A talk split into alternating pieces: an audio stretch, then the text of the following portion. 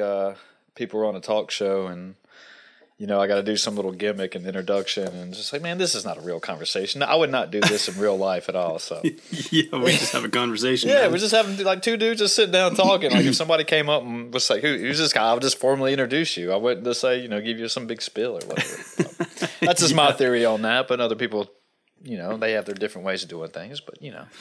yeah, uh, yeah. So anyway, you Oh, just mentioned you're doing a elimination diet. I am, yeah. Which uh, kind of interestingly flies a little bit in the face of um, kind of my approach to nutrition because I'm actually a nutrition and weight loss coach.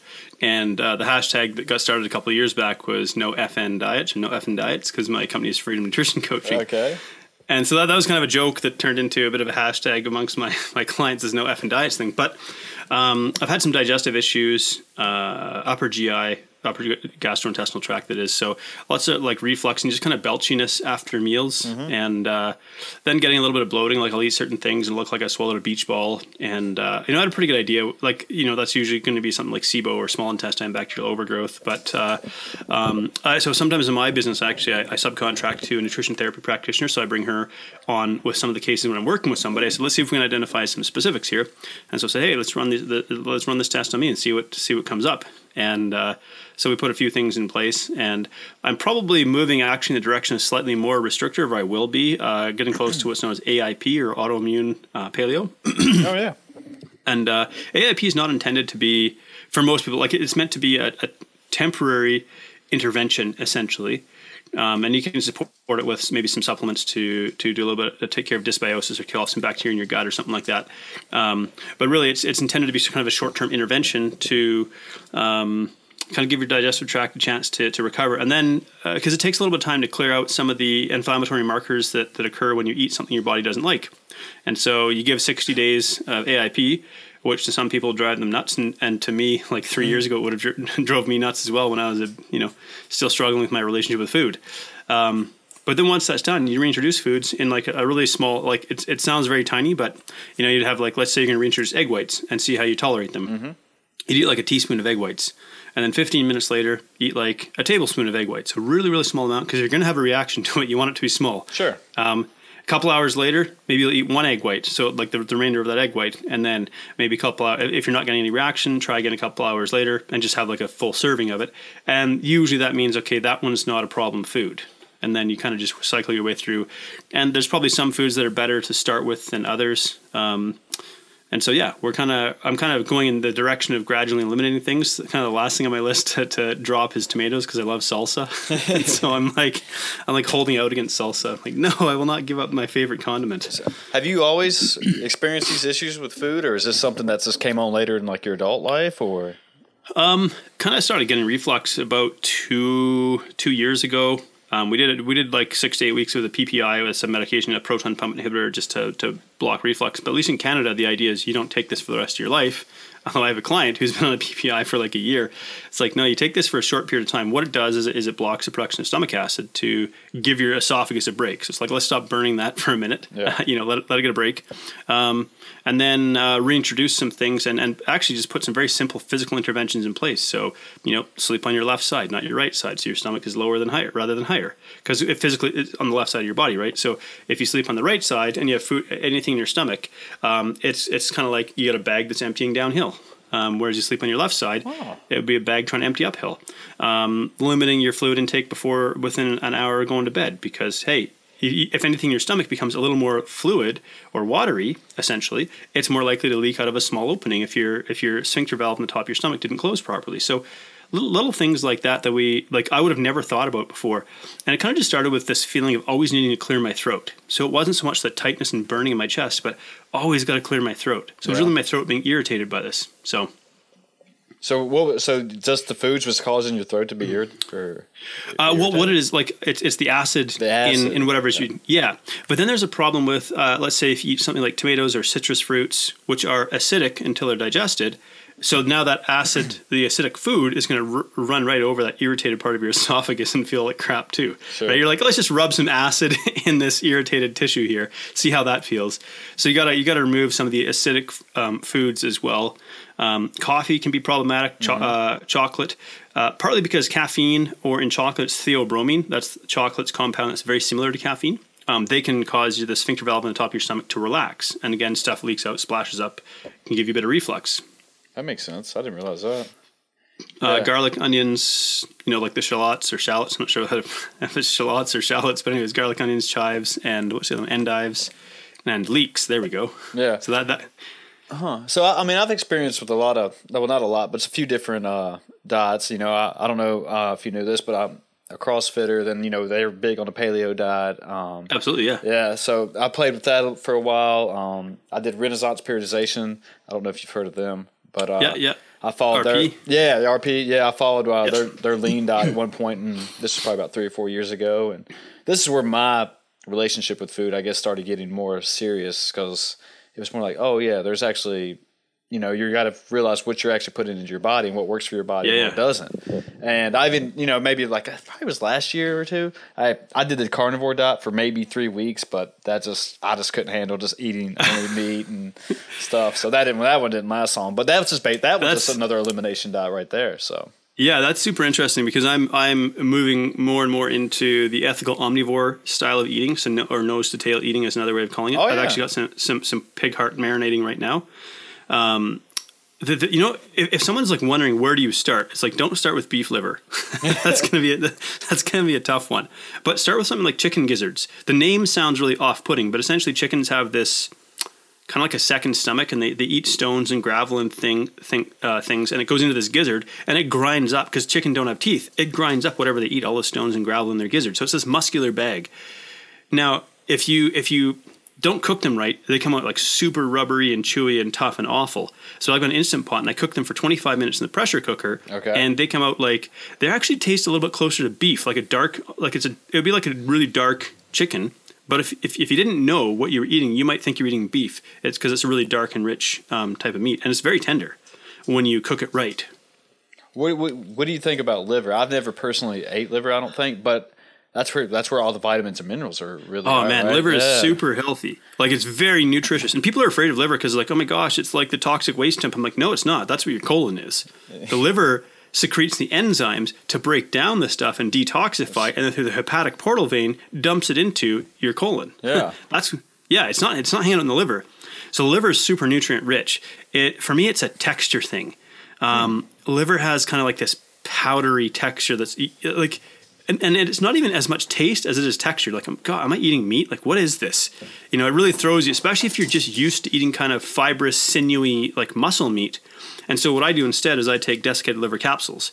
Um, uh, in the U.S., there's Universal Nutrition, and, and they make this uh, these liver tablets, and uh, they they're probably like two grams per tablet kind of thing of desiccated liver, and they're Yeah. giant. They're like horse pills kind of thing. Uni, Uni-Liver, I think they call it, and it's pretty inexpensive.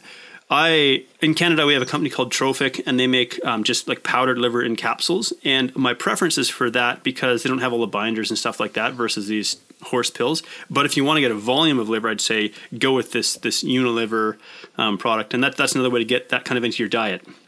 Uni-Liver. So you said that's like a pill or a supplement almost? Yeah, it's a tablet. Um, it's this giant jar of tablets. Um, there's like 500 in there, and it's not very expensive. I'm gonna start making a Um, grocery list right here. Yeah, So I mean, just because uh, you know, as far as nose to nose to tail eating, there's uh, the guy who wrote the carnivore diet or the, one of the books on it, like Paul Saladino. There you go. He was actually Yep. Talking about that, and like he was uh, actually promoting. I think that he has his own uh, pill form where you can get liver and whatever have you on there. And but if it's more. Yeah. It was pretty pricey for what I remember. It's like I don't know if I want to go down this yeah, road quite yet. and, and I think that's what you find when you get somebody who, uh, let's say, like uh, what's that other pa- really like Chris Kresser, the paleo guy, Yep. or uh, Josh Axe, who's who's a chiropractor, Doctor Josh Axe.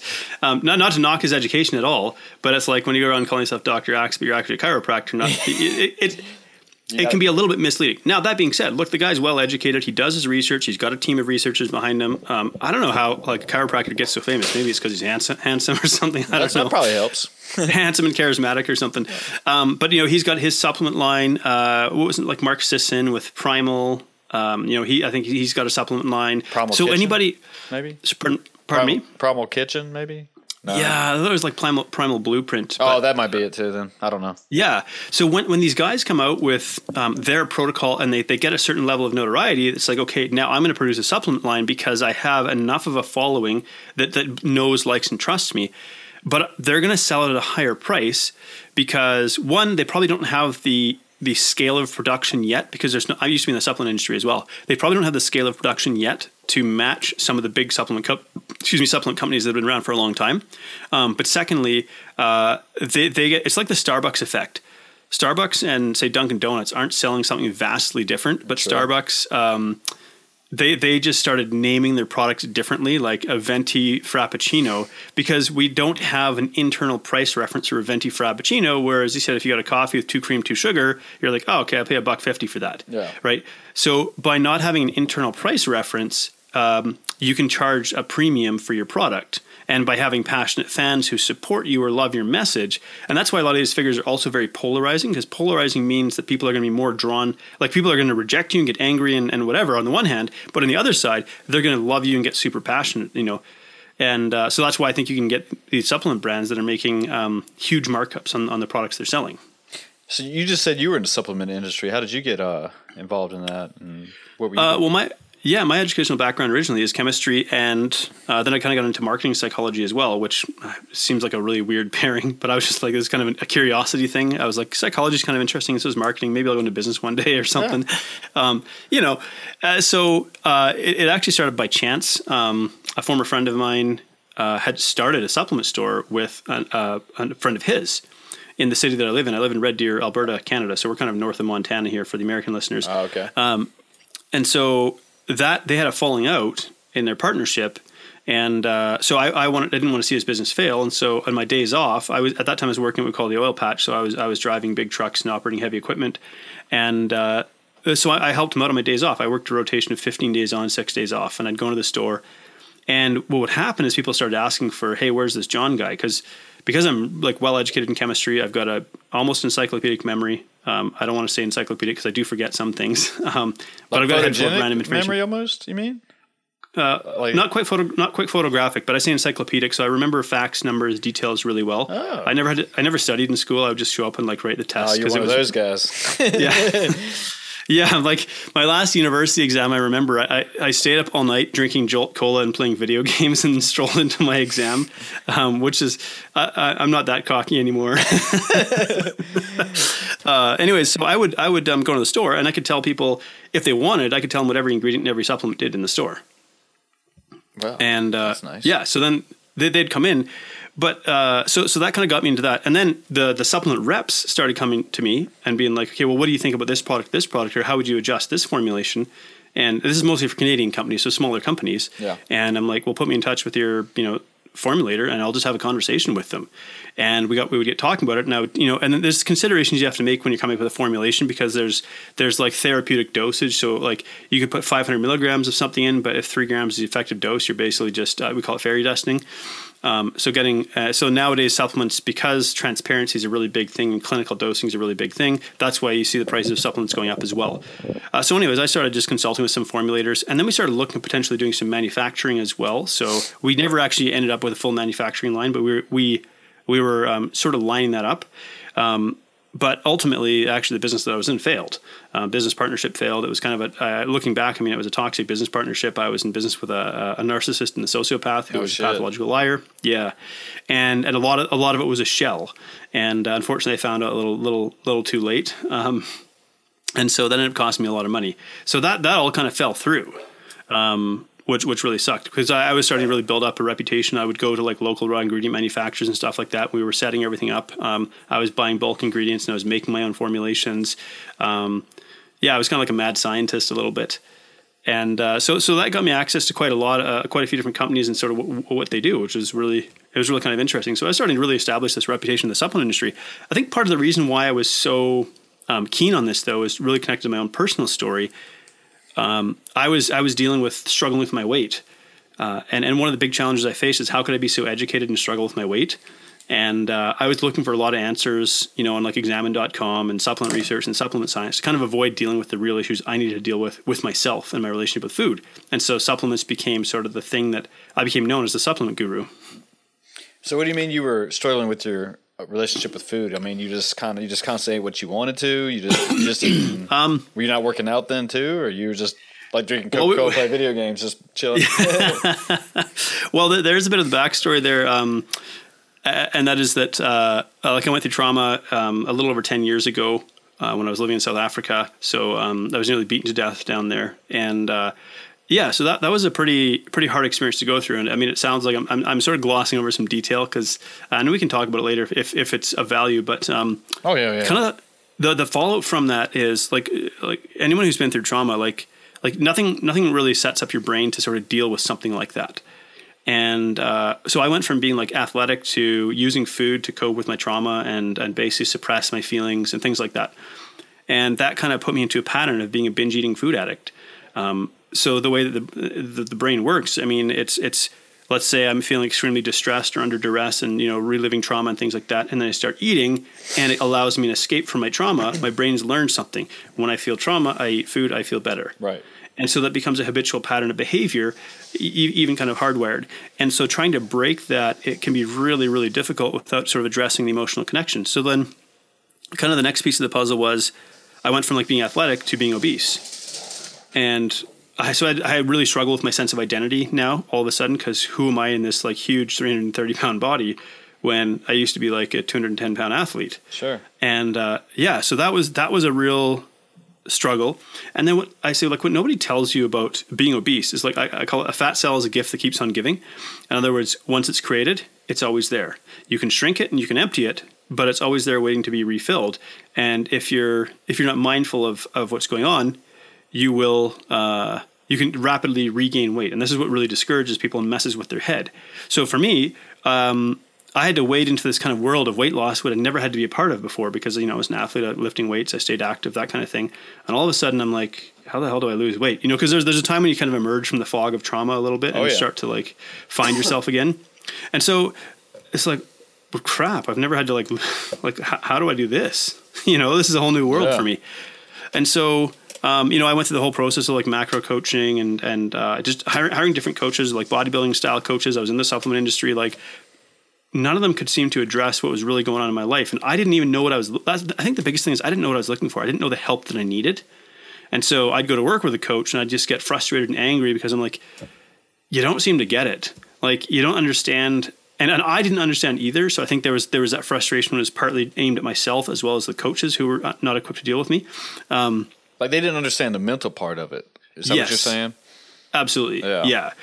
And and so it really it wasn't until about 2017 when I hired a coach, and he's a natural bodybuilder. Looks like really good in his 40s, kind of thing. So I thought, here again, I'm hiring somebody uh, because I thought that I would be happy if I could kind of you know build a physique like he had, if I could lose the weight and kind of look like him. And I thought he was going to you know kind of show me some I don't know something that I didn't know. and in a sense, he did, but he he treated me differently. Um, in a sense that he didn't he didn't like shame me, he didn't guilt me, he didn't try to coerce me um, he kind of just let me, I, I, say, wrestle with my demons in the light.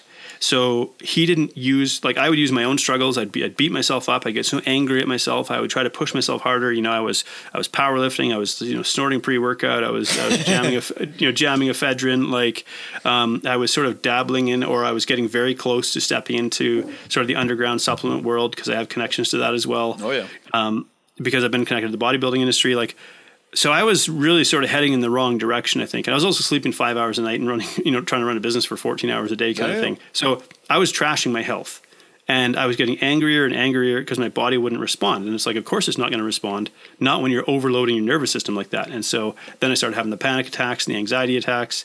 Um, and so, and that's why around the time that my business failed and I lost all my money, uh, like a lot of it. so had a whole lot of things go wrong all at once. And so really having a coach like that, that was just kind of like guiding me through this and being like, yo, just like, let's take a step back here. This was all 10 years, 10 years ago? Uh, so this this is a, this this part here. Sorry, the trauma happened ten years ago. Okay. I struggled for about six to seven years with like being a binge eating food addict, um, and then finally hired a coach because I could starve myself. I could you know keto my way down, or I could you know intermittent fast my way down, or macro oh, yeah. my way down um, to to lose a certain amount of weight. But eventually, I would just erupt. You know, I just couldn't take it anymore. I would just burn out and just go back to eating all the food because it wasn't addressing why I was eating the food. Right. Well, so how did you find this? Just by that coach is how you just kind of overcame the mental part of it, and you just worked on yourself and. Yeah, well, I think it's it's that he opened he opened my mind to a different possibility and a different approach. So I kept thinking that okay, I need a supplement. You know, I need the supplement regimen. Um, I need the certain workout plan. I need the certain meal plan. Like there's just there's some piece of the puzzle that I'm missing. And uh, truthfully, it was when he asked me the question. He said, you know, Jonathan, if you if you make a list of things you love and value, um, how far down that list do I go before I see your name? Yourself. Yeah. Yeah. And uh, so that that one really kind of hit me because it, it, wasn't that I was like near the bottom of the list; it was I wasn't on the list, and wow. so yeah, so I he opened my mind. Like, I like that. Sorry to make yeah. you off. So I was like, flip, like men never talk about this. Like, no. What, you know what? What does it mean? Like, I had no idea where to start. All of a sudden, I'm like, oh my gosh! Like, because I'm, I'm also ex-military, you know, service before self, and so on. And like, I, I was sort of the proverbial set myself on fire to keep others warm kind of guy. So how do I start this process of learning to love myself? Like that was that was a really it was kind of it kind of shook me um, because it, it really confronted like maybe everything I felt or believed about masculinity as well. You know, uh, it seemed like the only safe emotion was anger, mm-hmm. and here I was being given permission to feel other things, to actually like show myself compassion, um, which maybe I was viewing as weakness uh, in, in a masculine sense. And so it was really it started this kind of very interesting journey. So it's kind of like he asked the right question at the right time that just sort of unlocks something in my brain that goes, "Oh my gosh, like this is a this is a different possibility that I've never considered before."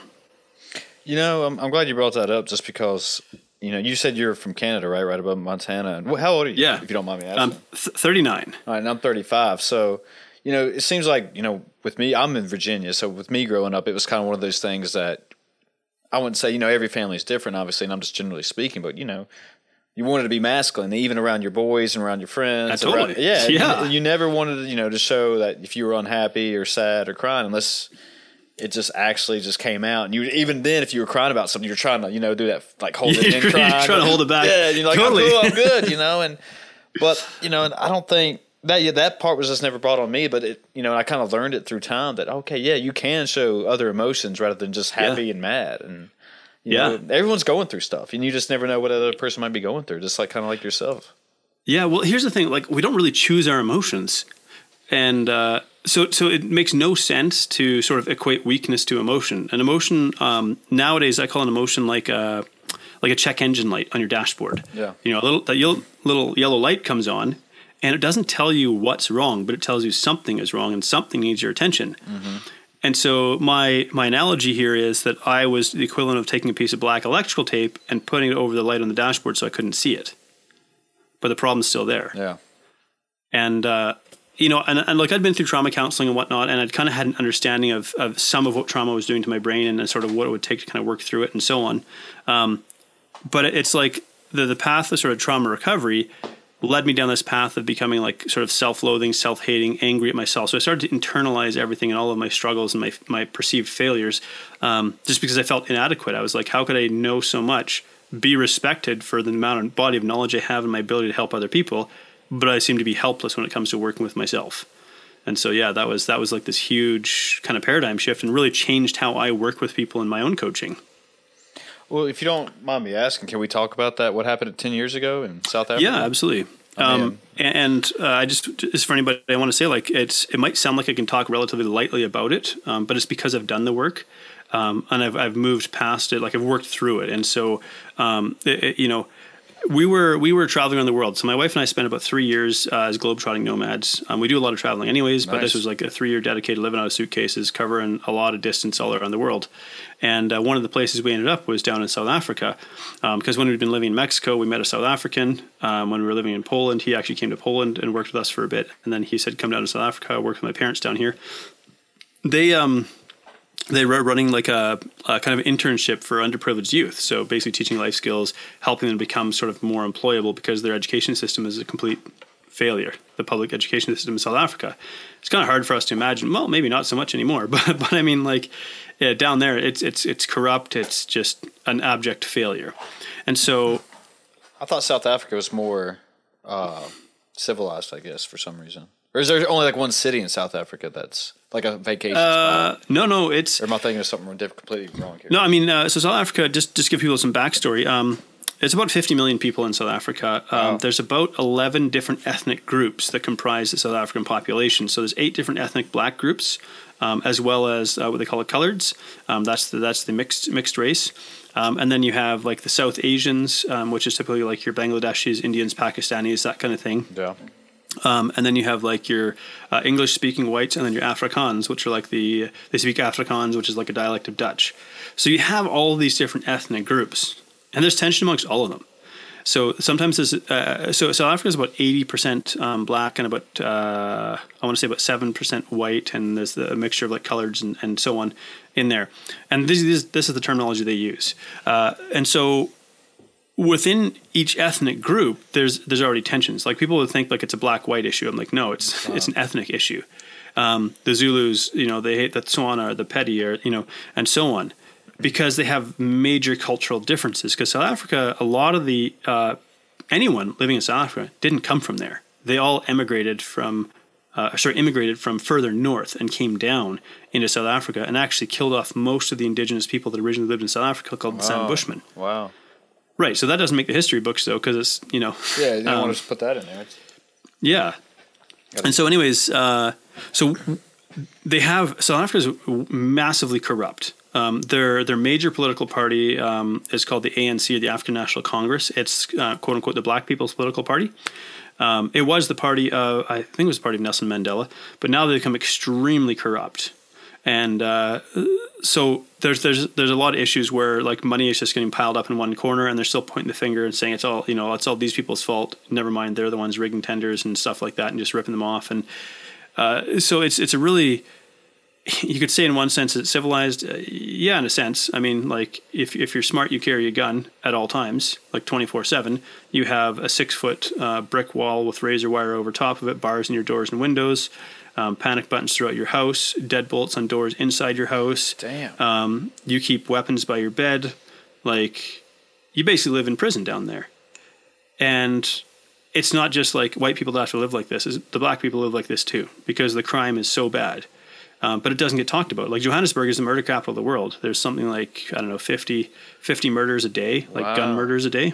I didn't know any of this, dude. Wow. Yeah, so if you wanted to be an ER surgeon dealing with gunshot wounds, you go to Johannesburg to train because there's so many people getting shot every day. Like 50 murders a day, that's not just 50 gunshot, you know, people getting shot. That's 50 murders a day, gunshot murders a day. So people thought like DC is bad. I'm like, Yeah, DC and yeah. Baltimore. Yeah, there's not a light to that. Wow. Yeah. Um, you, you know, the stuff down there, like uh, one in four women has been gang raped. Not just one in two women has been raped, one in four have been gang raped. Um, and there is a cultural component to that as well. It's uh, so we would hear that, and it doesn't like it doesn't make sense to us because it's not how we grew up.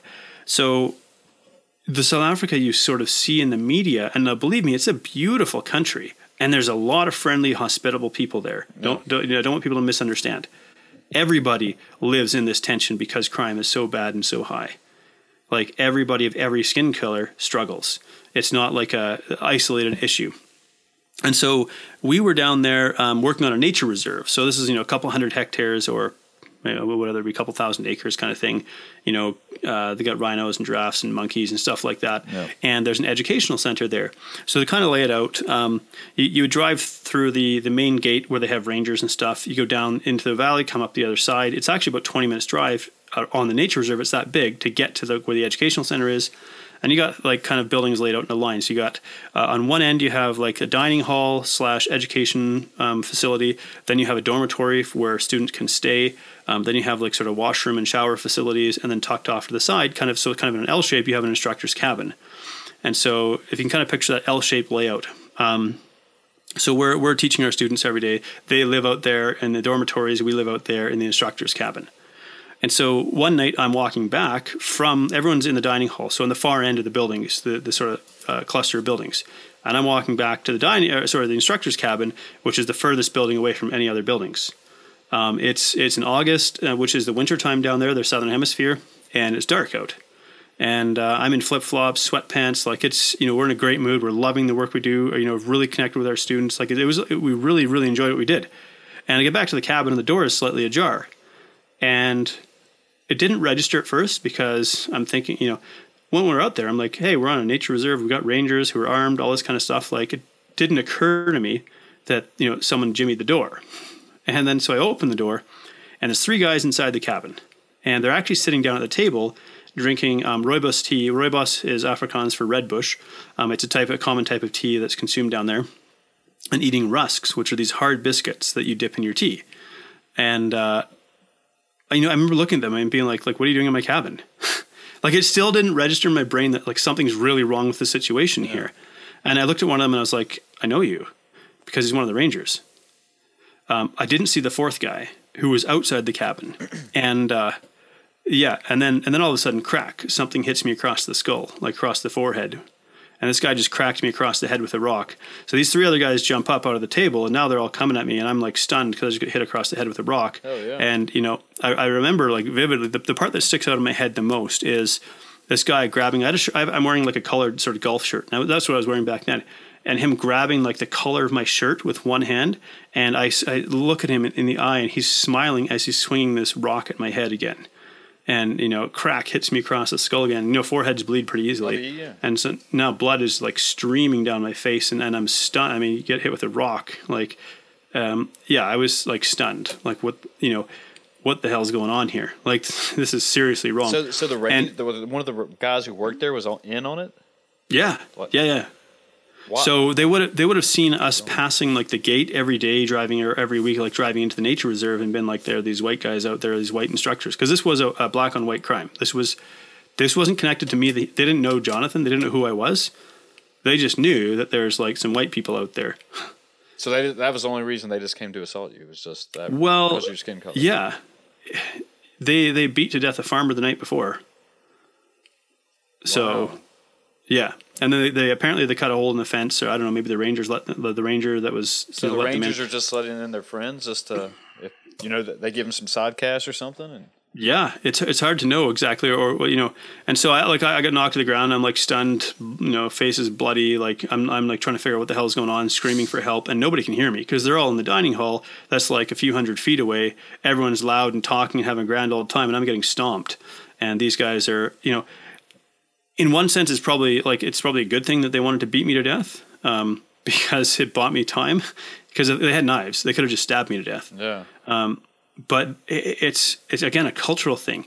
So if you think about a power dynamic, this is them holding power over me, and they want to draw out the suffering as much as possible. They want me to suffer while they're trying to kill me, so that I'm I'm alive and aware that like they are dominating me. Yeah, just give you a slow, uh, miserable death, basically. Yeah, like a yeah. death of a thousand cuts, almost, or whatever it's yeah. called. Yeah. So it, it's you know I, I, the way that I would sort of describe it is um, I was a representation of something they would have felt had historically oppressed them, and so they are destroying what they feel was historically oppressing them. And so, you know, uh, thankfully, I'm a pretty big guy, and you know, I'm, I'm stunned and you know, hollering for help. No one's coming.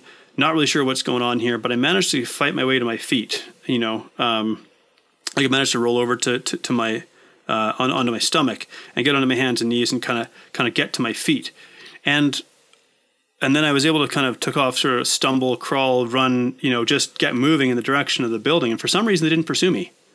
I don't know why. And because uh, they, they could have easily caught me and just carried on beating me. Yeah and uh, for some reason they didn't pursue me. Um, I got into the building and uh, you know I said I've, I've, I've, been attacked. Like I don't know how many are out there, and you know just like chaos kind of ensues because we've got 25 students in there. We've got another facilitator um, as well as my wife and myself. You know. And they see like I'm just covered in like my face is covered in blood. Like they said, forehead bleeds really easily. If you've ever watched any MMA, oh, you'll yeah, see how easily. Yeah, I've watched a lot. Yeah, I've seen it. You know, um, and one of the, well, I had a cut like right under my eye. You can't really see the scar, uh, but they just narrowly missed my eyeball with one of the hits uh, with a rock um, that could have blinded me. So there's a lot, a lot that could have gone worse. Um, anyways, so we we get ourselves barricaded in this building. We shut off the lights. We got like tables and a fridge against one set of doors, a tables against another set of doors.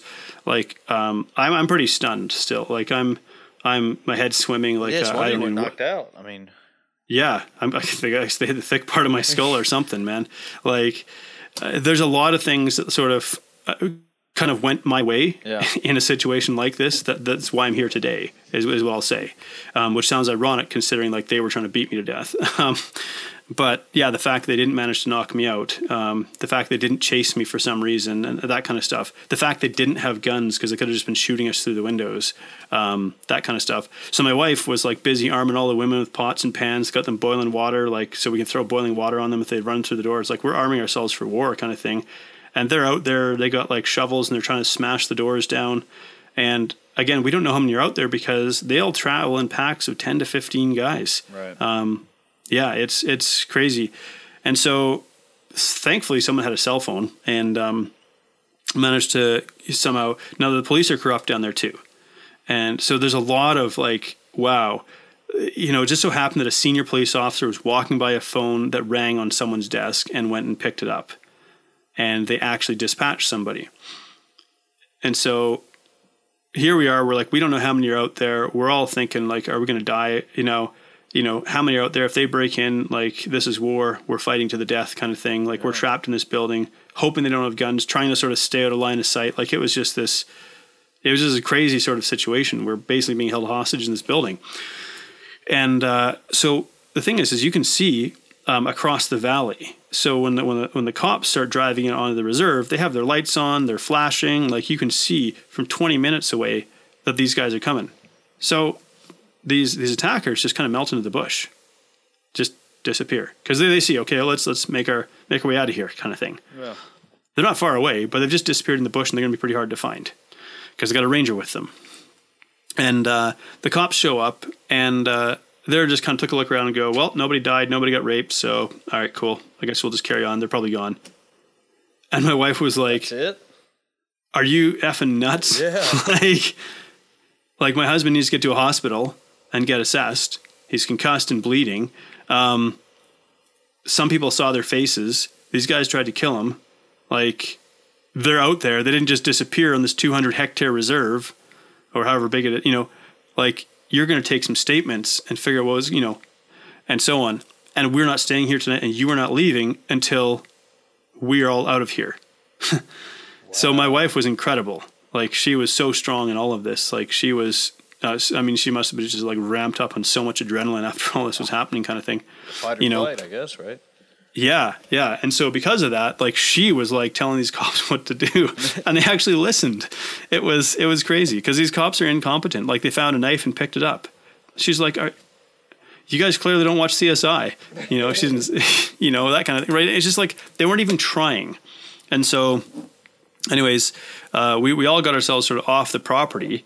Um, but there's there's some things that that of this whole experience that I look back because this happened on a Monday night. It was August fifteenth, two thousand eleven, and um, I remember that morning coming out, uh, going out to the cabin because we'd stay in town on the weekend. and We came out to that cabin and being like, "Man, the cabin's kind of messy. We'll have to talk to the weekend facilitators and tell them, you know, maybe tidy up and don't leave the cabin in such a mess for when we come in." I think these guys were in the bush and they'd already ransacked the cabin once, and then they were kind of hiding in wait. Um, now that we think about it, we're like, do you remember there was a helicopter flying over the reserve that morning? There was actually people looking for these guys because they'd beat a white farmer to death the night before. The cop said they smashed his head in like a pumpkin, and it's like, thank you for the visual. I really needed that. Yeah. Um, so there were people that knew that there were guys out there who had murdered somebody, and they were hunting for it, but nobody thought to let us know as we're going out there with our students to be like, hey, uh, there's some murderers on the loose here, and yeah. we're hunting for them, kind of thing. Like just all of these massive failures, but that's what happens in a corrupt system where, where a lot of people just don't care. You know, they're just there in a job to collect a paycheck and trying to avoid getting hurt. So yeah, I mean, if you if you did have a good cop, I mean, you know, and I support the police 100, percent but if you did probably have a yeah. good cop come around there, I mean, then they're making themselves and their families just as uh, vulnerable as anyone yeah. else there. So yeah, they're putting themselves at risk just trying to do a good job, even. Yeah, you know, so like over here, I, I, mean, I've got a ton of respect for police. Uh, I've, I've put on a uniform. Uh, I, I, served for six years um, in the Navy. Like anyone who puts on a uniform, um, I, have, I, have, a world of respect um, sure. for, for, any veterans out there, any any active duty members. Like, I, I, don't want anyone to misunderstand, thinking that I'm disrespecting police, but I'm saying down there in South Africa, it's not the same. They don't have the same code of conduct. They don't have the same morals and ethics and things like that. You know. Um, anyway, so I, I mean, I basically got cleaned up at the hospital. I'm concussed. There's not much they can do, like other than like you know rest, take it easy. You know, you got your bell rung. They didn't fracture your skull. Um, they didn't, you're, you're bruised, but they didn't break any bones. Like I'm glad they didn't break any ribs. Like how many kicks to the ribs can you take? Um, you know, so I mean, it, it ended sort of well, but I mean, uh, so we stayed back in South Africa for like another four months, continuing on with this job, but we didn't live out on the reserve anymore. We drove in and out every day. We're like, we're not staying there overnight. Um, it's just not happening. But we couldn't tell our students and other cohorts of students what happened. We weren't allowed to. We were like forbidden from speaking about this kind of thing. Um, anyways, uh, so so that's what got me on the path of like eating food to deal with my trauma because you, know, right after the incident, we're like, they don't win. They don't get to win. We're strong. We can deal with this, that kind of thing. But like my wife and I are living alone in this house in South Africa. And you got to, you know, after this incident, we're like, we're feeling pretty vulnerable and exposed. Even though we've got a panic button, we've got private armed security um, that comes basically the push of a button. You know, they usually, their response time is under five minutes. And so basically one of us would sleep while the other one would be on watch and we'd, we'd sleep in shifts. Um, so it just feels like you're living in a war zone essentially. And, uh, you know, um, one of the brothers of another instructor, uh, he got locked in a building. They set on fire and burned him to death. Like, you know, like stuff like that. They they broke into the place, stole all the copper pipes out of the house we were living. In. Like, literally cut out all the copper pipes, so we didn't have running water. Yeah. Um, it's just stuff like this kept happening until eventually we're like, uh, I'm going to kill somebody. Like, I'm legit going to set traps to bait them to break into my house, so I kill them. Like that's the that's where I was going mentally, and I was like, we have to get out of here because this is not who I am. like, no, I'm like, I, I, served in the military, but I hoped I never had to actually like take another human life, you know. And I think anybody, any like upstanding individual who joins the military is like, we want to serve and protect. We want to, we would like to deter like loss of life. Of course. And so anyway, it, it, so like we, we flew back to Australia where my wife's from Australia. We flew back there and kind of went there to psychologically decompress from everything that happened because, and I, I, got working like a cotton farm, but this time I was, I was 330 pounds. Like I was full on obese and, uh, but I was still, there's a lot of like denial, um, with trauma. You get kind of, um, trapped in that moment and your life, it's like your life hit, like a pause button's hit in your life and you don't move forward with your life. We now understand a lot about PTSD. You know, you think back to there's a there's a really good book by Bessel van der Kolk called um, the the Body Keeps Score. I believe that's the title, and uh, it's it's quite a quite a deep, hard, and heavy read. Yeah. But it's incredible the insights it lends into like trauma sufferers and those who've been through PTSD and whatnot. You wonder why, like you know, say a Vietnam War vet, for example, still thinks they're back in Vietnam because their brain basically got frozen in time by that trauma. And so that was kind of what was going on with me in my brain. Um, yes, I was sort of functioning in day to day life. I could function with people, I could interact with people. They, they think they're interacting with me and that kind of thing. While secretly, there's kind of a hell taking place in my head because with trauma, you relive the incident repeatedly, trying to rewrite the story. If I knew this, I would have done this, and so on. Um, really, the feelings of terror, of fear, of like confronting my mortality, like, you know, am I going to die tonight? All this kind of stuff. Like, it's, it was, and so I, I had enough sense not to turn to drugs or alcohol. Um, but I understand why people do because that's like a that's an escape. Yeah, it's, so, it's like I can't. It's so easy to get those too, and yeah, I can't shut my head off. It's the only way I can make yeah. my brain stop showing me the things that I don't want to see, and so for me that became food. Um, and and and I kind of became like this this jolly fat guy. I say, I kind of adopted this identity of jolly fat guy at a certain point, where it was like, um, I would show up at an event. People like, "Hey, John's here. Hey, we got some extra ribs. You know, hey, clean these up, man. Hey, there's one more burger patty. Yeah. Clean it up, man. Yeah. You, we know you like this." So people out of the, you know, because we we use food to show hospitality. Sure. that's kind of what we do in, in, in the Western world, and and people didn't realize they because I was you know deeply ashamed of my behavior, but I felt out of control in terms of being a binge eating food addict. Like it's it's a compulsive behavior that's um, it's hard to explain if someone hasn't suffered from it because it doesn't make logical sense because it doesn't come from a logical part in the brain. That's the thing, it doesn't. It comes from a totally different area of the brain. And so people didn't realize they're enabling my behavior when they're like, you know, hey, you, you, you, just, boy, that dessert disappeared quickly. You must yeah. have really liked it. You yeah, better have another serving being, of it. I think they're being friendly and, you know, yeah, like hospital, yeah. like you said, but you're really, you know, you're suffering inside. yeah. So all of that is kind of the backstory. Uh, and, and, and really, so it was 2013. We kind of finished our world tour, I guess you could call it, um, and came back to Canada to live. And and kind of from 2013 to 2017 was just this real struggle. Um, well, I mean, there were struggles before that, but even coming back to Canada to um, deal with my weight, and everybody would see me differently because the guy that left Canada, you know, in 2010 wasn't this fat guy. It was a, it was a you know 200, 210 pound athlete, and the guy that came back was this over three hundred pound, like guy that was pasty and puffy and stressed and like I wasn't the same person. Yeah. So try to reintegrate back and like it couldn't go back to even my old life in a sense. You know, I was having dinner with a friend about two weeks ago, and uh, we were talking about the brain and like getting impacts. You know, from like well, basically we got on a conversation with uh, you know football players and their injuries with CTE and like how it Yeah. actually can change a person's personality with just that impacts, and even soccer players who are headbutting Yeah. soccer ball. I mean, do you think those blows to the head from the rocks could have like changed you like as far as personality and Hundred percent, yeah. really? It's it's hard. To, I mean, because we never really think about it like before. It can kind of be hard to to pin it down. But like, um, interesting. My, my wife used to call me the Tin Man. Um, and it, it, you, you know, it's not that I'm heartless, but but like I I didn't show a lot of emotion. Um, so prior to that incident, but I think really a lot of it was just kind of suppressed because again it had to do with sort of my perspective on masculinity, my views about it, and, and, and my views about emotions and so on. And so I kept a lot of things hidden. Everything was very controlled. And after the incident, it became a lot harder to control things because these these emotions, these feelings, these, the rage, and, and all these flashbacks and stuff come out of nowhere and blindside you. And uh, I wasn't able to control things in the same way. So I don't know if my personality was permanently altered as much as like I became an angrier, more frustrated person. And but then I also tried to to hide that from people because I knew that if they saw that side of me, like they wouldn't want to be around me, and I wasn't a very nice person to be around. Yeah. Um, and and I I just have to give a shout out to my wife. We've been together for 16 years, and she's never left my side. Like through all of this, she's watched me go from being like an athlete. She married this guy that had abs and athletic and strong and young, and to a guy that you know went through trauma and became obese and became you know. She's never left my side. She so I'm fiercely loyal to her for that reason.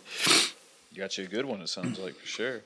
Yeah, yeah. I'll give a shout out to her for sure. Props to her. Um, you talked about PTSD a little bit ago, and I wanted to get your thoughts on something. So when we we talked about MMA a little bit. Well, we said about MMA, but anyway, Yeah, yeah. um, I think, and folks, if I'm getting this wrong or completely butchered, don't get mad at me. But anyway, I think Johns Hopkins University is actually starting to do studies where they're actually giving people with PTSD psilocybin mushrooms just to Yeah. help cope with that um, with PTSD. And I think it's actually starting to show some improvements in some areas. I could be way off base here, but I think there are starting to show that there is some some logic to it. Yeah, so there is so there's something really interesting about sort of hallucinogenic compounds. Um, even LSD, like microdosing LSD, is another interesting one. Um, because any sort of substance, there's there's a threshold where it can become you know harmful, or there's a threshold where there's there's a risk of abuse of a substance. I mean, you do this alcohol, you can abuse caffeine, you can abuse sugar, you can, and so on.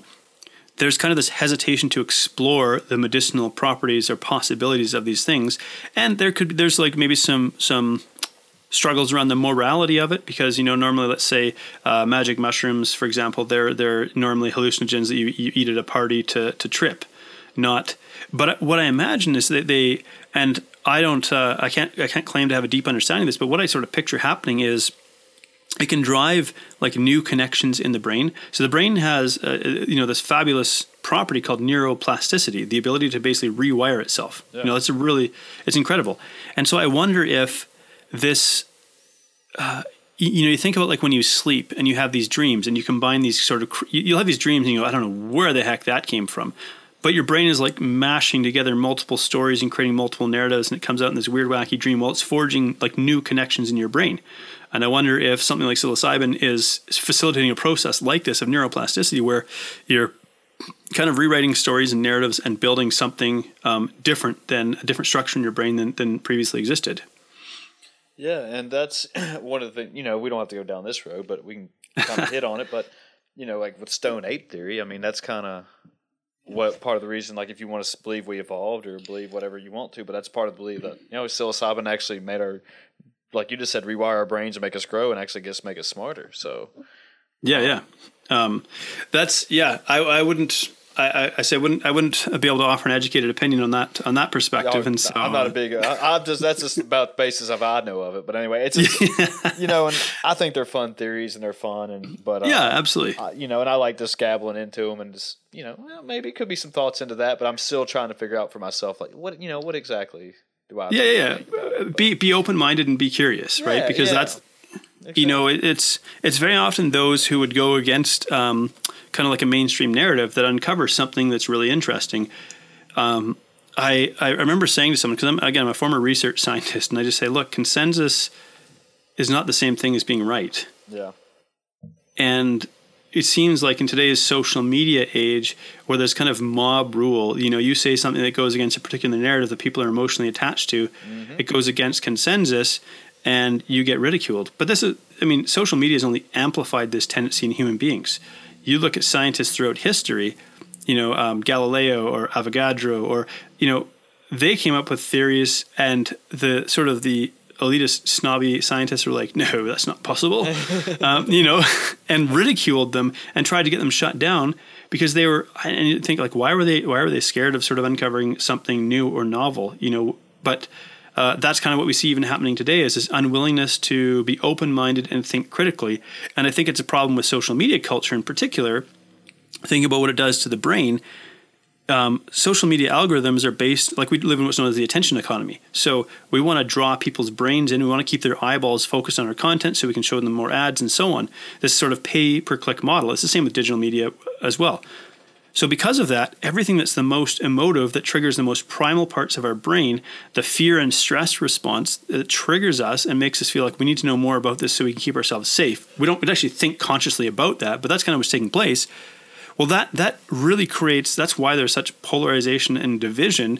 I think in society today, because people are getting so emotionally triggered over things, if they're unaware that this is this is the system that's built in place, mm-hmm. and if you're aware of it, it still can be a challenge. You know, um, I've I, I, look back at what I used to write on social media a few years back, and I actually go back and I've deleted a lot of my past posts because I'm like, I was dumb. Yeah, oh, I was yeah. dumb and emotional. Oh yeah, and, and I'd rather that stuff not be kept on record. I'm 100 percent you know? with you. I'm 100 percent with you. I mean, that's just like last week. I think it was last week when Facebook went down and Instagram yeah. went down, and then you know, if you, conspiracy theorists might say it was because that whistleblower came out and said, "Hey, Facebook's algorithm is actually there to actually make you promote hate and." Uh, you know, just wants to antagonize you to actually, and that's how they get that your likes and comments and stuff. And then all of a sudden, Facebook went down, and it's like, oh no, that's not how it was. But they, they yeah. were more about you know the money, obviously, than I guess safety. I guess is a good way. To, I yeah, I mean, now, now that being said, like I'm I'm of course I'm a student of human behavior, as and like really I, I focus on what I call brain driven weight loss when I work with clients in weight loss. Uh, so so really I, I like to take kind of a psychology based approach to all of this. And so I, I kind of looked at this with a skeptical lens, and uh, I said a, a true whistleblower would probably need like FBI protection, you know, that from a sense. powerful company like Facebook. And so I, th- I, thought this one didn't totally pass the smell test for me. um, if anything, it felt like a little bit of a setup where, uh, like, ooh, you, you, know, it's like a red herring. It like distract you over here with this whistle being blown. Well, like Facebook is doing something over here that they don't want you to know about, kind of thing right? So it was like make it appear as though, oh my gosh, like, and I was expecting sort of this contrite post to come out, uh, and I think Mark Zuckerberg did write this like sort of contrite post or whatever. It actually read more like a propaganda piece, but you know, but it kind of just felt like like that was a bit of a setup, like a, a soft like a soft lob to Facebook to be like, here you can rehabilitate your image. We have this whistleblower come out saying these things, which on one hand sort of sound bad, but on the other hand, it's like I, I think the the, the whistleblower was pushing for further I did actually I've never even read this story, but I'm inclined to think the the whistleblower is pushing for like further censorship of discussion, like suppression of speech mm-hmm. on these platforms. I'm and uh, like I'm kind of an advocate for open speech, which is uh, probably a controversial position to hold. But my when you my say feeling open, is free like free speech. I mean, yeah, that, oh, okay. yeah, yeah. I'm with you. Go ahead. Because I, I think you need these idiots to speak their extremist pieces in the public squares so they can be taken down. If you shut them out from the discussion, it's like it's like if you cut out a man's tongue, you don't prove him wrong. You just prove you're scared of what he has to say. I like that. That's true. Yeah. Yeah, I think that was Tyrion Lannister on Game of Thrones, if oh, I'm not oh, mistaken. nice. um, so what happens is then you get the proliferation of these other platforms, right? Uh, and it's funny because I have a, I have like a I say a very minor presence on some of these other social media platforms because I'm like ah you never know they could become big. They probably won't but like you know Gettr and Gab and MeWe and uh, what else? Parler and and stuff. I think I have a combined audience in all these other alternate platforms of about eight people. So I'm like I joke about joke about my huge audience on these platforms. But um, the reality is you're going to push discussion to another realm is all you're going to do. And you're going to push these people into an echo chamber and they're going to once they're in echo chamber it's going to amplify and you're going to lead to more extreme behavior.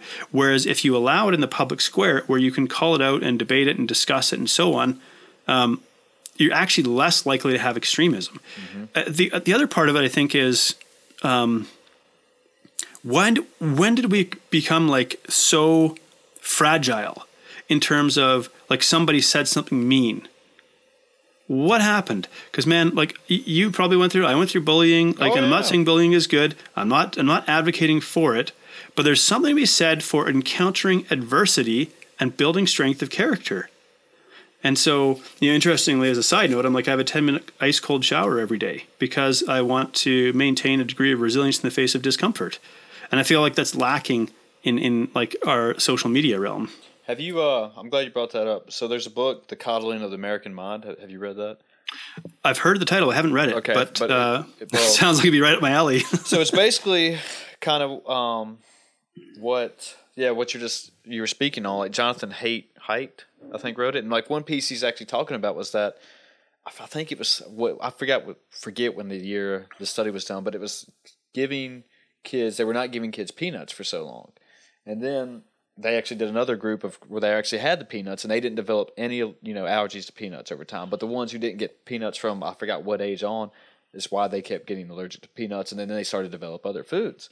But yeah. and, and, then they made a case for I don't know if this was part of the book, but then in another study they did was uh, as far as bullying that yeah bullying sucks and I'm not advocating for it and there's should not be there, but they're saying should students or not students or just children or anybody actually have to go through some sort of type of bullying or hardship in their lives to actually, you know, find out who they are and find out, come out ahead of it, you know, instead of just, okay, hey, I can actually fight through this rather than just let it beat me down. And then whenever I get, whenever I feel offended, I can just weaponize it, you know. Yeah. Yeah. This, like, I feel like there's a loss of critical thinking for one, and a loss of kind of resilience. And you pair that with our digital media environment that I do think is more emotionally and mentally stressful than ever before in human history. And so, never before have our brains been uh, potentially assaulted with like so much information. I say assaulted because like it's a 24 hour, like it's an endless stream I, I of agree. like emo- I agree. Yeah. emotive content that, that will be triggering our brain and feel overwhelming. Um, so it's kind of like this this powder keg, but it seems like the response is very infantile. Like let's try and wrap them in bubble wrap. But it's like, how does a muscle get stronger? It, it, it goes against resistance. How do we make our bones stronger? We put them against resistance. Right. And so I would rather see us teach people how to cultivate character. And I think like character can come from like moral strength, like having a set of morals that you live by or values that you live by that you make that your your your compass because opinions of people are not will shift all the time. And when you try to make your your compass the opinions of other people, you're you're always going to be missing the mark and you're always going to feel lost and aimless and frustrated and angry. But when you make your kind of you set your your moral compass to this a, a, set of values that don't change like if it's loyalty honesty integrity whatever yeah. like i say my top two values are integrity and compassion i try to filter everything that i do through those two values um, they they don't change. So I'm not changing what I what I believe because opinions of people change. It's like, did I act with integrity? Am I true to my word? Am I true to my beliefs? And did I act with compassion? And compassion is not a get out of jail free card, but it's like, I, did I seek to understand the human behavior? You know, before I before I uh, pass judgment on what I see. I like how you said that. That was that made a lot of sense. Yeah, I mean, I just don't know why it just makes zero. I mean, what doesn't make sense is that it seems like we can't sit down and have these type of you know discussions nowadays without getting, yeah. you know without trying to find hate into it where we can just have a yeah. civil and even if you know even if you and I don't agree on something I mean there's no reason okay that's fine we can still sit down and you Yeah. know, uh, have a Why do we- civil debate or civil talk about it. It's no big deal. Why do we become afraid of that? yeah. You know, there's a lot of things that are going on now that I don't want to say in education, but in maybe some politics, but you know, even in the news that they don't want to talk about certain things just because they're afraid of the backlash and like of losing their jobs or being Yeah. mis- being labeled as something that they're not, even though that they're a- an advocate for it. Yeah. Well, if you want to take a deep dive into in, into um, uh, say questionable territory, um, I came across something recently that I thought was is really interesting. I don't recall where I heard it, but it says when a tyrant fears an external threat, they masculinize their population. When a tyrant fears an internal threat, they feminize their population. I was like, that is a pretty interesting thought I like that. because what's happening in China and Russia by in, in other capacity, China is like trying to hyper masculinize their men. They've banned like feminine men. Really? Like you cannot have any. Yeah, they're I shutting down. this. They had a culture based on sissy boys, which is like very feminine men, and this culture was growing in popularity. And China's put a you know if they're authoritarian rule, I'm don't don't take this as me thinking China's a good thing. you know, I think the CCP acts like a psychopath. Um, if if the CCP or the Chinese Communist Party was a human being, it would be a psychopath, um, no moral conscience whatsoever. But they put a ban on that, and they are actively trying to masculinize and hyper masculinize their men. So, what does that tell you? They're building up their armed forces, they're masculinizing their men because, like it or not, there's a biological reality that if you go into battle, like, and, and you, you try and put men against women, who's going to win? It. Now, that, that right there, that statement could be deemed as, I don't know, hate speech or something like that. Just acknowledging a biological reality that men produce more testosterone, we have bigger lung capacity, we develop more musculature. These are biological realities. This is not hate speech. yeah, it's there's, like- there's just science to it. Yeah. Yeah, you go and ask my wife who who who spent seven years learning self defense. Like, you know, would she rather go into a fight against a woman or a man? I would hope so. Yeah, yeah same. way. Right. Yeah. I mean, she'd rather not be to fight at all. Yeah. But it's like so. We look at what's happening culturally in North America, and we actually see a sort of a, a very sort of feminizing of our population altogether. And again, people, are like- I'm like, oh my gosh, I'm waiting to like, you know, shady ter- or sketchy territory here, sort of identifying this. But it's like we see a weakening of character, uh, a, a sort of a demonization of masculinity, when when in fact masculinity is a really or can be a really powerful attribute, uh, uh, you know, contribute and, and contributor to society. And we're seeing it sort of being torn down. And I say, like, I. I feel like very new in this realm, but I feel myself wanting to be an advocate for what I call positive masculinity because I think most times we hear that word, we hear the word toxic attached to it, sort of identifying um, unwanted male behaviors that aren't good. But I think a lot of these unwanted male behaviors actually come from like sort of infantilizing our population. They behave like emotional idiots Oh, yeah. rather than you know and there's one thing I, maybe i sort of learned in traveling around the world is other cultures actually have sort of a transition from boyhood to manhood where when you become a man in that culture there's certain expectations placed upon you because you are no longer a boy you are an adult. And in our sort of hedonistic culture where we're constantly pleasure seeking um, what do we got? We've got an obese population that wants to eat junk food and netflix and celebrate everything but being strong that sets i mean so that's going to bring about uh, you know it sounds dramatic but i mean really kind of the the like the us is going to lose its, its and maybe this is a good thing i don't know but their, their status as like the world's number one superpower is, is kind of on the brink and it's it's uh, sort of an inevitable fall off the ledge because the population has been weakened Well, that's part of you know you could say that, you know if you want to get conspiracy theory talking again, but that was part of like China's overall goal is to become the number one superpower, and Yeah. they and there was oh, there was some thing I saw or heard it on another podcast, but there was like a Christian Facebook group that was hugely big. And hugely big. It was very big, and that Yeah, yeah. Uh, but it, the, the moderators or the admins of the group were actually controlled. I think were from Russia, and they were actually just Russian bots or something. And then it was all these Americans just full of this group, and it was just what the hell are we getting into here? But yeah but yeah, I mean that's one thing. I mean, I guess you could say if it's a, a strategy of war, but they're trying to get at Oh, yeah. us from inside, in, from the inside out, you know, and and worth get us, you know, fighting against ourselves. And yeah and you know what? It makes perfect sense. I don't mean it's good, but I like to say that all behavior makes sense, right? So if you if you kind of look at through an understanding of the human brain and human behavior, you go, yeah, if I was this kind of person, that behavior makes sense, you know. And so if China wants to be a superpower, like China, like I said, China is a pathological liar, right? So mm-hmm. like. Or, or the Chinese Communist Party, if it was a human being, would be a psychopath or a pathological liar without conscience. That's how they behave. They behave equivalent to a psychopath. And so this is why they lie about everything. I mean, China is in one sense it's built on on corruption and lies, and there's a lot. They're not nearly as stable as they might be made out to be. But it was kind of ironic that like there's people in China that laugh at Americans who watch the news because they're like, we don't watch the news. We all know it's propaganda. We're yeah. not stupid. like you haven't figured out that the news is propaganda, and so I kind of I kind of look at this and and, and I don't like in one sense I'm kind of not bothered by it because I'm like, look, this is the ebb and the flow of humanity. I could I could sort of get worked up, get angry about this, or try and fight. You know, it's like trying to swim upstream in like a tidal wave. Like it's just it's just not happening. Like th- this is the direction things are going, but it's just kind of an observation. I'm like, well, when we like like I am I am Christian, um, but I'm really moderate about it. Uh, I don't really widely publicize it. I kind of just go about my business. I don't belong to a denomination. It's just I would say like it's a moral code that I try to live by, and I feel like I'm still learning every day in terms of how to live by this moral code. Right? It's so it's for me, and I would say it feels like when we drift away from some kind of moral code, which is really what's happening, uh, a society would like lose its strength. And and this is not to say that like like there's plenty of wacky like the U.S. is, is like the like the king of like wacky Christians.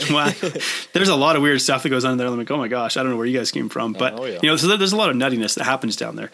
But uh, you know, and the thing that maybe we could say about conspiracy theories is they grab our attention. I believe that most conspiracies are in plain sight. They're really boring and really unexciting, and they're happening in plain sight.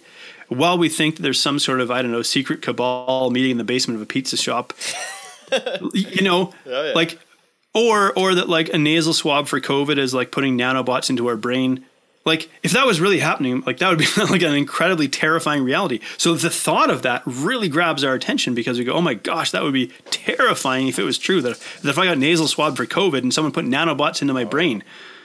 You know, versus um, they just slowly, just kind of creepingly introduce laws and omnibus bills that are a thousand pages long that even the senators and Congress don't read, and then just this creeping sort of encroachment like that's more likely what's happening versus these crazy like wild conspiracy theories. I'm like Occam's razor. What is it? The simplest explanation is very often the right one.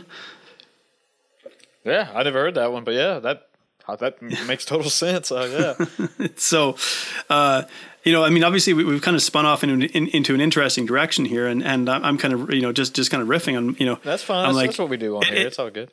that's good. And I'm like, it's it's funny to talk about this because uh, in the back of my mind, so here's sort of like censorship culture, right? I think about just expressing my thoughts, like even thinking out loud as I speak, and then a part of me goes, man, I wonder if saying this is going to get misinterpreted the wrong way if people hear this publicly, and oh, yeah. you know uh, but but we can't kind of live in fear of that. It's like, no, I'm just trying to understand human behavior here. I don't I don't hold hatred in my heart towards anyone, including the people that tried to kill me. I even forgave them. Like I never saw them again, but I went through the process of forgiveness because I wanted to be free from that experience. So I don't hold vitriol in my heart towards anyone, mostly because I want to I want to live with peace in my heart. So I'm like, you know, that's very um, that's very bold of you. I mean, there's not a lot of people who could do that. I mean, I'm sort of thinking to myself. I mean, could I ever forgive you know those three or four yeah. guys for nearly beating me to death? It's well, hard. Yeah, so I mean, it is really hard, but it kind of came down to this. Um, I was in Istanbul, Turkey, where my brother lives. He's been there for about 12 years now. And I couldn't sleep one night. This was maybe about eight months after the incident happened. And I, I, realized, like, I was just tired of being angry. I was tired of every time I relived the incident that, like, the, the rage would come up and all these. Because again, I'm really not a violent person by nature. Um, I don't. I don't enjoy the thought of inflicting violence. I will. I will defend what I need to defend if I have to to do it but I don't want to. Right.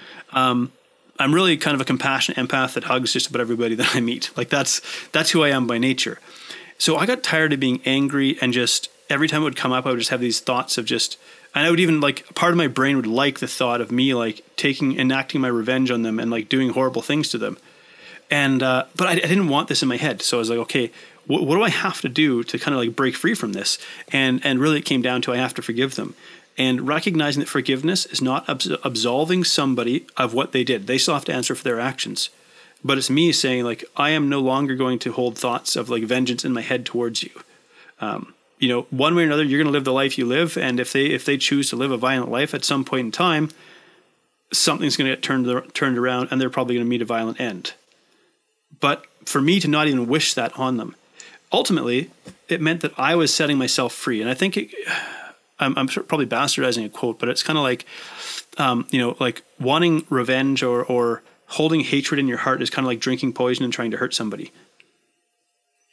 And so I, I and, and the question is like, well, how do you, how do you forgive? And it wasn't like an overnight thing. So I made the decision that I wanted to forgive them. And kind of the next step was every time that these sort of the anger and the rage would come up in my head and these thoughts of vengeance, what I would do is I would actually try to cultivate a sense of compassion for them. So in other words, I would ask the question, what must have happened in their life to bring them to the place where now they're beating people to death? Yeah. Because this isn't this isn't how a normal human being behaves. This isn't how this is how a, a damaged, traumatized human being behaves not a healthy, well-adjusted, well-fed. You know, so I'm like, this doesn't excuse their behavior, but at least helps me understand it.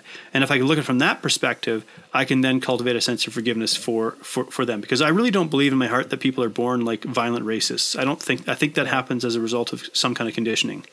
Yeah, I mean something where they, like you just said, mm-hmm. you know how they grew up, you know what type of parents they have, you know their their environments, and you know, and I, you know, I like how you said that, you know, you're able to you forgive them over time, and just like you talking, I was sitting there thinking about that. You know, from my knowledge, that no amount of money ever bought another second of time. So you could just spend your whole life, you know, being upset and being mad. And yeah, you know, there's bad things that happen to everybody. You know, some things don't go well at work or you know uh, your day or just whatever your workouts, whatever.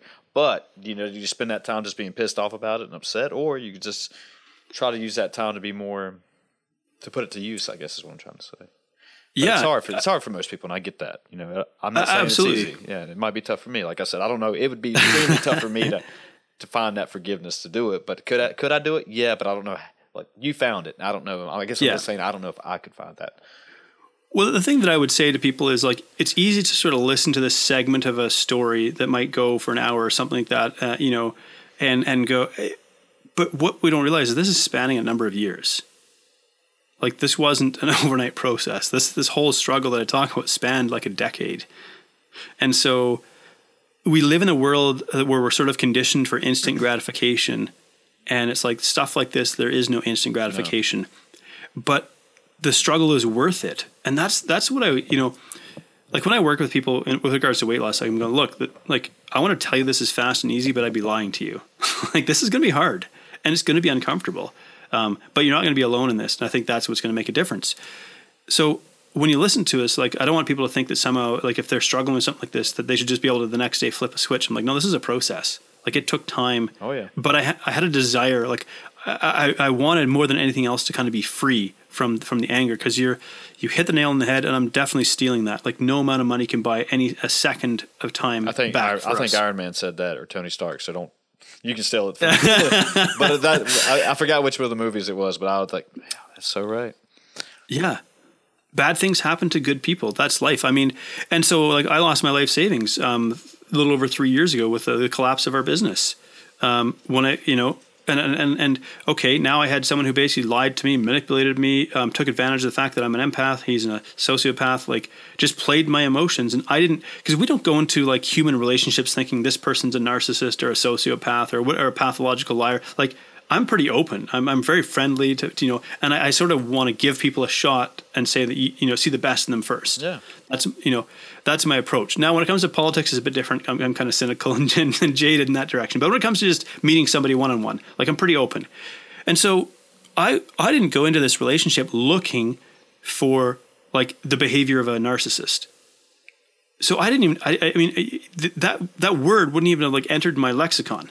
And so it took a couple of years of being played emotionally. And my wife pointed out to me, like, the what's happening here isn't right. And I would defend it and be like, no, this isn't the person that I know. But with narcissists, they wear masks. They they put on they put on because they don't really have like emotions and feelings. They imitate it. And it's when the mask slips, it is weird. You go, who is this person? This is not the person. Like it is. It is really disconcerting when that happens, and you go, oh my gosh, this is a totally different. It's like it's almost freaky because you see the real person. Yeah. And uh, but why I'm sharing this is so I remember it was May 9th, 2018. So I remember dates pretty well. And a bailiff had showed up and put a lock on the door. He hadn't been paying the rent. He'd been putting the money somewhere else. I don't know where. And so I remember walking across the parking lot going, what am I going to say to my wife? Like, we got nothing. I got nothing. I got a mountain of debt. The money that I invested, I'm never going to see that money again. You know, this future we thought we were building, it's gone. What do you say? Yeah. You know? But weirdly enough, there was kind of this sense of, well, I have nothing left to lose. And so I might as well do that thing that like I talked about doing. Because I I could not go back to being an employee. Like if I had to, I, you know, I probably could have, you know, done something temporarily to make ends meet, but I just couldn't bring myself to going back to being an employee. I was like, okay. And so that's what got me into starting to build my online business was like, I'm going to build something that somebody can't take away from me. And ultimately that's, that's what I did. Yeah, you started from the you got to the rock bottom and you decided, hey, you can either just keep climbing back to the top or like you just said, or just sit here and just take your licks. Yeah. Uh, So so these I would not take these experiences out of my past. Like some people would look at them and go like, you know, I, I wish I didn't have that happen to me. I'm glad it happened to me. Because I wouldn't be who I am today if I didn't have to go through that and sort of and, and people might you might think like like I I have this strength of character, like I'm no, I found this strength of character. I think it actually lies in almost all of us. Like human beings are incredibly resilient, more than we give ourselves credit for. But we're we're so rarely exposed to true hardship, at least in this part of the world. Like as we were talking about before, like with uh, not anti-fragile, but like the coddling of the American mind. Nope.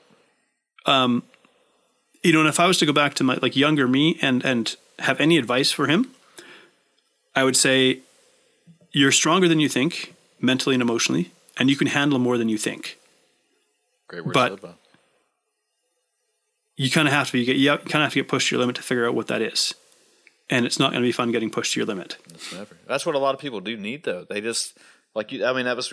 I'm, I love how you just said that because a lot of people don't know their limits until you actually have to get down there and you get like you said, Yeah. you get you get pushed towards your limits, and then you find out what you're made of.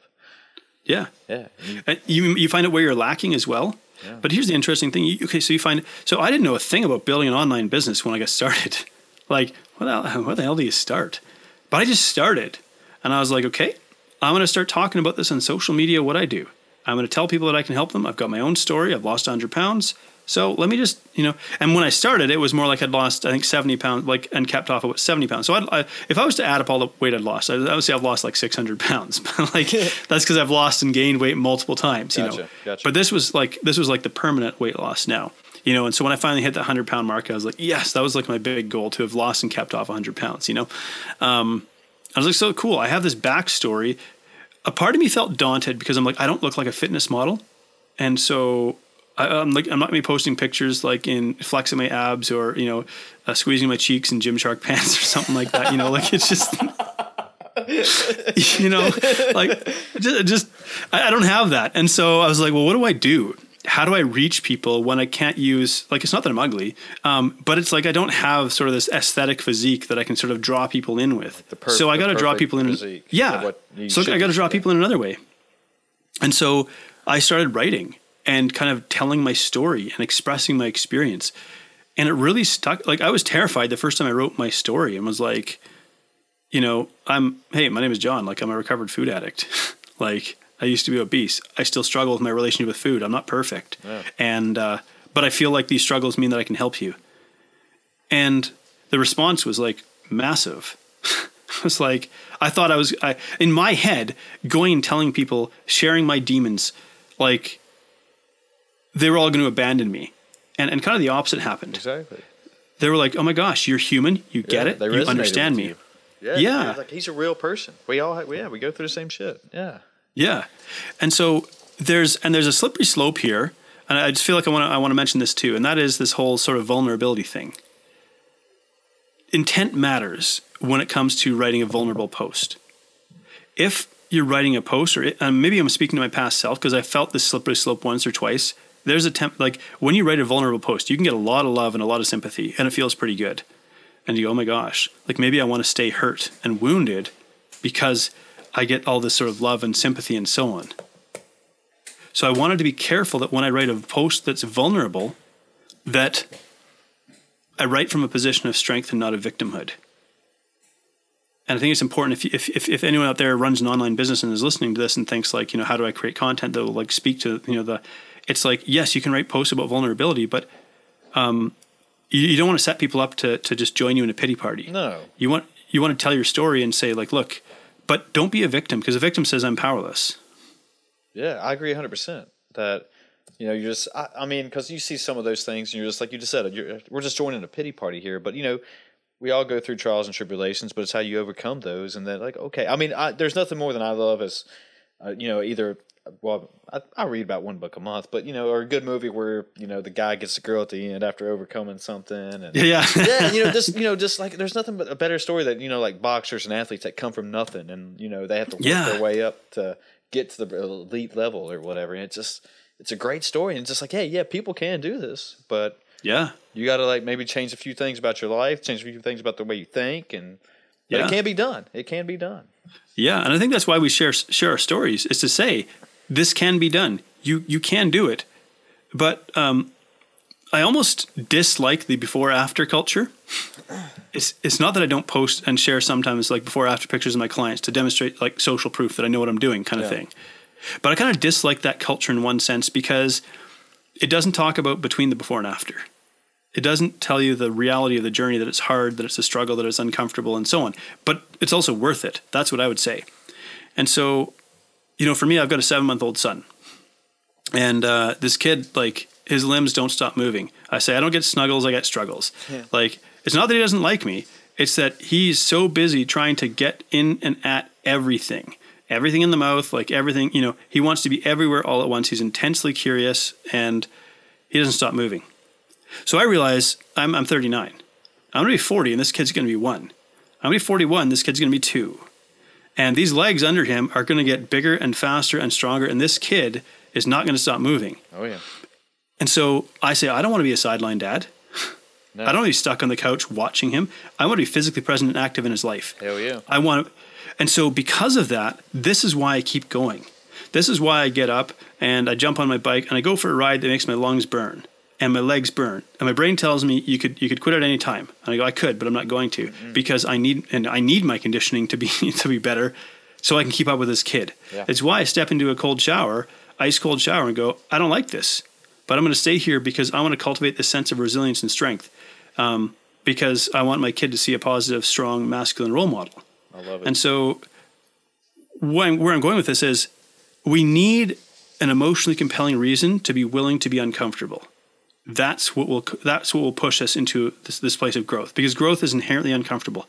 But when we have a reason why it's worth it, so for me, you know, I'm at Costco and I see a big old bag of chips and I'm like, I'd love nothing more than demolishing that entire bag of chips. Then I look at my kid and I go, Do I want to be a fat dad on the sidelines? No. This is not, I don't say this to shame anybody. I used to be obese, but I'm like, I don't, I don't want to struggle to tie my shoes. I don't want to struggle to get off the toilet. I don't want to struggle to get up off my hands and knees.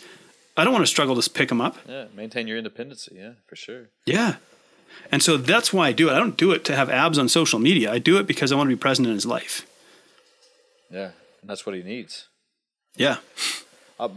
Yeah, I know we're getting kind of short on time here, but I wanted to get your thoughts on. You know, we didn't talk about culture and other things, but what's your thoughts on like diet culture, especially with your online business? Yeah. It's it's a bit of a problem. Um, and, and you can say with diet culture comes the counter revolution of health at every size and body positivity. And it's like the pendulum swung a little too hard the other way as well. So I take a stand against diets because diets say I will temporarily change my behavior to achieve a permanent result. Can't happen. So we need to break free from that idea. But somewhere we kind of threw the baby out with the bathwater where we forgot that actually like lowering our body fat percentage will do a lot for our health. It will lower our risk of illness. It will lower chronic inflammatory conditions. Um, it will lower risk of heart disease, diabetes, cancer, um, and the dreaded C word, the other C word. You know, so this idea that health at every size got hijacked and infantilized as well. So yes, it's true that that activity shouldn't necessarily be exclusive. That people should be able to you know participate and, and adopt healthy behaviors, whatever their size is. But there isn't a time coming where you're going to convince me that slapping another 100 pounds of fat on my body is somehow going to make me equally as healthy as I am right now. And so what needs to happen is maybe a shift in the language. This isn't really about weight loss. I say weight loss is a doorway, it's not a destination. When you understand that weight loss is it is a we have a number in our head that maybe we want to weigh, it's a placeholder for a future that we think we can live in, that we want to live in. A future where we feel comfortable in our clothes, a future where we're independent and we can do what we want because our mobility is our independence. Without that, like I I have not met an obese 50-year-old who's body positive. You know, why? because they got arthritis and heart disease and diabetes and they're struggling with their health and they're staring on the barrel of getting older and becoming a senior citizen that's in a in a scooter like and so we so I, I think the diet culture in one sense is problematic if it shames people for for where they got we want to have compassion because i needed compassion when i was obese but i didn't need enabling i don't want people to say you're fine the way you are stay obese that's a lie it's not healthy. No. And so we need to compassionately take people to a place where this is not about a number on the scale. This is not about attaching your sense of self worth to that. But it is about recognizing that your your health is is the only like you only get one kick at this. And so if you don't take care of your health, um, you're going to live a shorter and less fulfilling life. so that was a bit that was a bit of an impassioned. you know, I'll, I'll, that, that was exactly what I wanted to hear because I I could not agree anymore with you. I mean, that was that was that was awesome. Yeah, I, I say we just take it home on that one. All right, man. Well, it's been an absolute uh, uh, well, absolute pleasure. well, um, so if anybody wants to find you and uh, on the internets and the social medias and all that, uh, yeah. If you if you want to give that out, if you if you're not, that's yeah, totally. Um, freedomnutritioncoach.com. So if you're interested in in, in weight loss, um, or more than that, really. It's I, I say it's really about transforming your health. Like weight loss is just the. I see people come to me for weight loss, but that's like the cover story. I'm like, we're gonna get to what's really going on, and we're gonna create transformation in your life, which is a totally different thing than weight loss, and the side effect will be weight loss. Um, so freedomnutritioncoach.com. I do run a I call it a live broadcast podcast a couple times a week. Um, I call it Wellness Unplugged. Um, but you know, I, I, run it live on Twitter, which is no FN diets, um, YouTube, Freedom Nutrition Coaching, uh, Twitch, Freedom Nutrition Coaching. I think I have one follower on Twitch. It's amazing. I'm like, hi, follower on Twitch, you know, uh, Freedom Nutrition Coaching on Facebook. Um, I don't do a lot on Instagram. I have followers and a presence there, but truthfully, I don't do a lot on Instagram because I'm not really a visual person so much. But, um, or you can just send me a friend request on Facebook. Uh, Canadian Nomad. So Canadian O M A D is my handle on Facebook. Just shoot me a friend request. I haven't hit the 5,000 limit, and I'm a pretty open and, and, and friendly guy. So um, that's where you can kind of catch these. So, Wellness Unplugged, the whole idea behind it is what I'm calling between the before and after. And the last episode I did was actually, it was really interesting. I chatted with a guy who's um, uh, got very close to suicide twice because October 10th was World Mental Health Day. Right. And, uh, you know, if you, if you, if you want to, if you want to talk about, you know, having that conversation about like this uncomfortable human conversation, um, that's kind of the stuff that we that we get into with it. But that's what I want. I want to have these conversations where we're not scared to talk about the human condition. So that's kind of what Wellness Unplugged is about. I applaud you for that. Just those are very tough conversations, and I don't think I've ever experienced one of those. But just I've kind of wondered though if I could even handle something like that. But yeah, no, I mean, and I really the guy's name is Jeff Macalino. Um, I'll give him a shout out too. Uh, you know, I really, I said to him, man, like he's he's he's got a growing sort of stand up comedy career, but I'm like, man, you got you got more than than just this, um, because th- there's lots of competition in the world of stand up comedy. There's not a lot of competition in you know talking about suicide prevention from that perspective and being able to bring some comedy into it, but just just really humanizing it as a normal guy. So I'd love to see him do some good stuff. For sure, I agree 100. percent But all right, well, I appreciate you doing this with me. This was this is very enjoyable. I, I learned a lot from you and yeah, you, you've had a you got a great story, man. I mean, this this was awesome. Oh man, yeah, I love conversations like this. Um, I had no idea where it was going to go, but we covered a lot of good stuff, and, and you give me some things to think about as well. So I appreciate that. Thank you. Yes, sir. And uh, yeah, if you don't have anything else, we'll just we'll call it we'll call it a good good night right there. So let's call it a good night, man. Okay, all right. Good news and good night, everybody. We're out of here.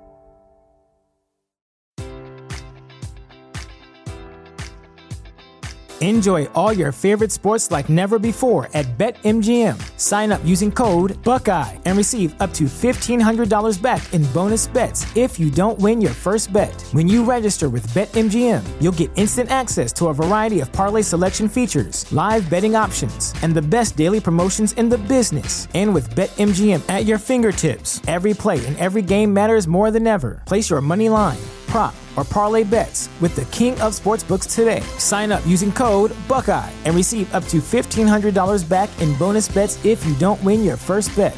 BetMGM and GameSense remind you to play responsibly. 21 plus and present in Ohio, subject to eligibility requirements. Rewards are non withdrawable bonus bets that expire in seven days. Gambling problem? Call 1 800 Gambler in partnership with MGM Northfield Park.